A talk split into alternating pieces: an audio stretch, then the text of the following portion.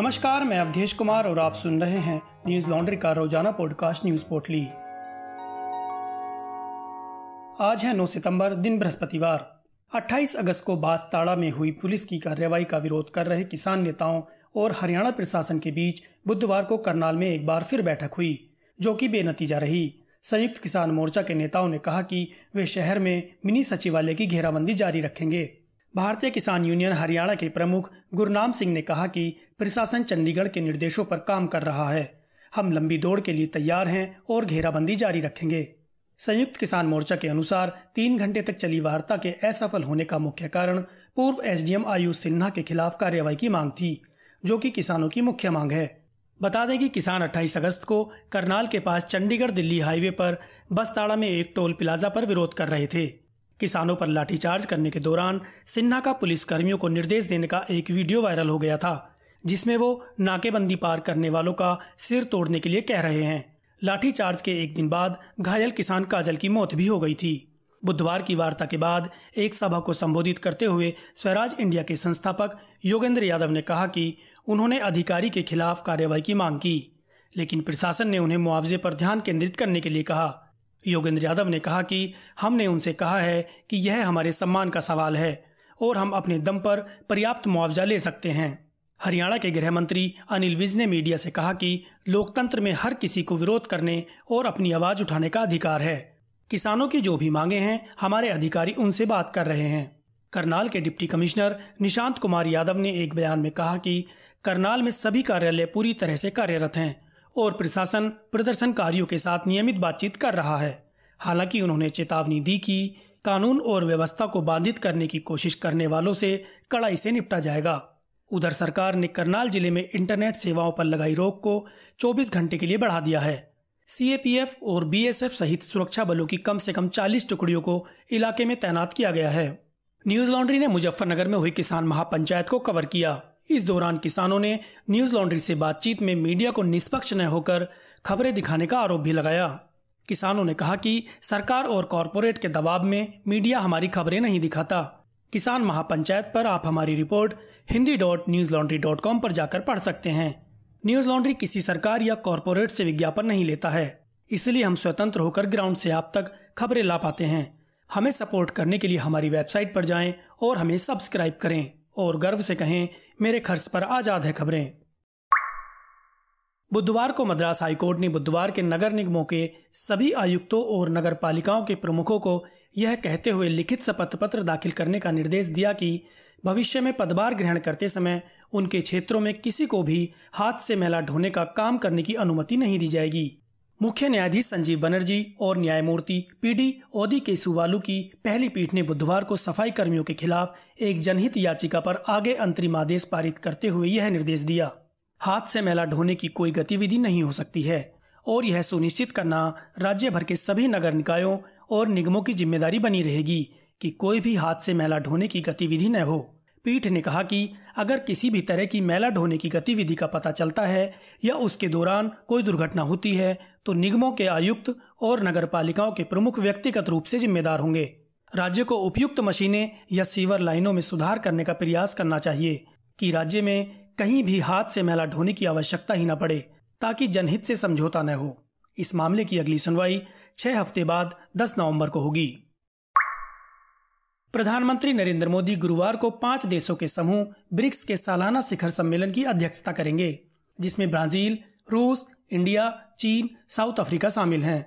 Virtually आयोजित होने वाली इस बैठक में अफ़गानिस्तान के ताज़ा हालात पर व्यापक रूप से चर्चा होने की उम्मीद है। विदेश मंत्रालय के प्रवक्ता अरिंदम बागची ने ट्वीट किया। प्रधानमंत्री मोदी ब्रिक्स के तेरहवें शिखर सम्मेलन की अध्यक्षता करेंगे। विदेश मंत्रालय के अनुसार बैठक में रूस के राष्ट्रपति व्लादिमीर पुतिन, चीन के राष्ट्रपति शी जिनपिंग, दक्षिण अफ्रीका के राष्ट्रपति सिरिल रामफोसा और ब्राज़ील के राष्ट्रपति जेयर बोल्सोनारो के भी शामिल होने की उम्मीद है। विदेश मंत्रालय के मुताबिक, भारत ने अपनी अध्यक्षता के लिए प्राथमिकता वाले चार क्षेत्रों की रूपरेखा तैयार की है। इनमें बहुपक्षीय प्रणाली में सुधार, आतंकवाद का मुकाबला, एसडीजी यानी सतत विकास लक्ष्यों को प्राप्त करने के लिए डिजिटल और तकनीकी उपकरणों का उपयोग और लोगों के बीच संपर्क को बढ़ावा देना शामिल है। इन विषयों के अलावा, ब्रिक्स शिखर सम्मेलन में कोविड 19 महामारी के प्रभाव और अन्य मौजूदा वैश्विक व क्षेत्रीय मुद्दों पर चर्चा होगी।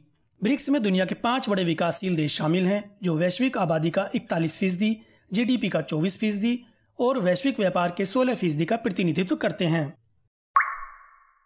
भारत ने गुरुवार को एक बार फिर अपनी रक्षा क्षमता का प्रदर्शन किया।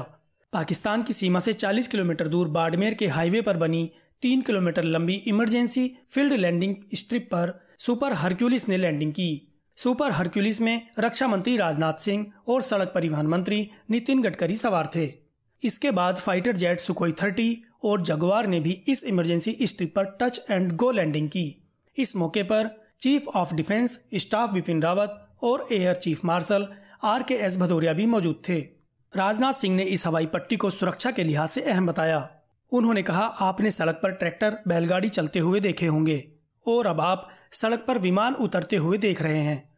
अंतर्राष्ट्रीय सीमा से कुछ ही दूर ऐसी पट्टी का तैयार होना ये साबित करता है कि हम अपनी रक्षा के लिए तैयार हैं और सक्षम हैं। हम एक भारत और सशक्त भारत की दिशा में तेज़ी से बढ़ रहे हैं। इस परियोजना का निर्माण भारत माला प्रोजेक्ट के तहत किया गया है। भारत में इस तरह की यह पहली इमरजेंसी हवाई पट्टी है, जो बनकर तैयार हो चुकी है। इस तरह की बारह और हवाई पट्टी प्रस्तावित हैं। भारतीय वायुसेना और भारतीय राष्ट्रीय राजमार्ग प्राधिकरण की देखरेख में G H V India private limited ने इसका निर्माण किया है।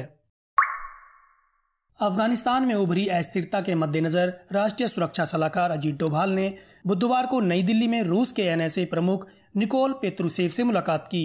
इससे पहले मंगलवार को प्रधानमंत्री मोदी, विदेश मंत्री जयशंकर और राष्ट्रीय सुरक्षा सलाहकार अजीत डोभाल ने सीआईए प्रमुख विलियम जे बर्नस से मुलाकात की थी।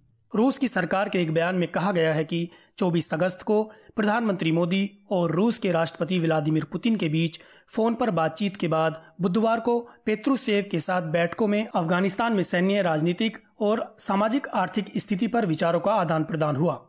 बयान में आगे कहा गया है कि दोनों पक्षों ने अफगान स्थिति सहित क्षेत्रीय स्थिरता बढ़ाने तथा इसे और मज़बूत करने के अपने इरादे की पुष्टि की। उन्होंने आतंकवाद विरोधी पहलुओं, अवैध प्रवास और मादक पदार्थों की तस्करी का मुकाबला करने पर ज़ोर देने के साथ सुरक्षा के क्षेत्र में द्विपक्षीय सहयोग को गहरा करने पर चर्चा की। इसके अलावा दोनों पक्ष अफगान समझौते पर बहुपक्षीय स्वरूपों में रूस और भारत के दृष्टिकोण पर सामंजस्य बैठाने पर सहमत हुए। प्रधानमंत्री मोदी के साथ पितृसेव की बैठक के दौरान रूसी भारतीय सहयोग के व्यापक मुद्दों के साथ साथ कई विषयों पर चर्चा की गई।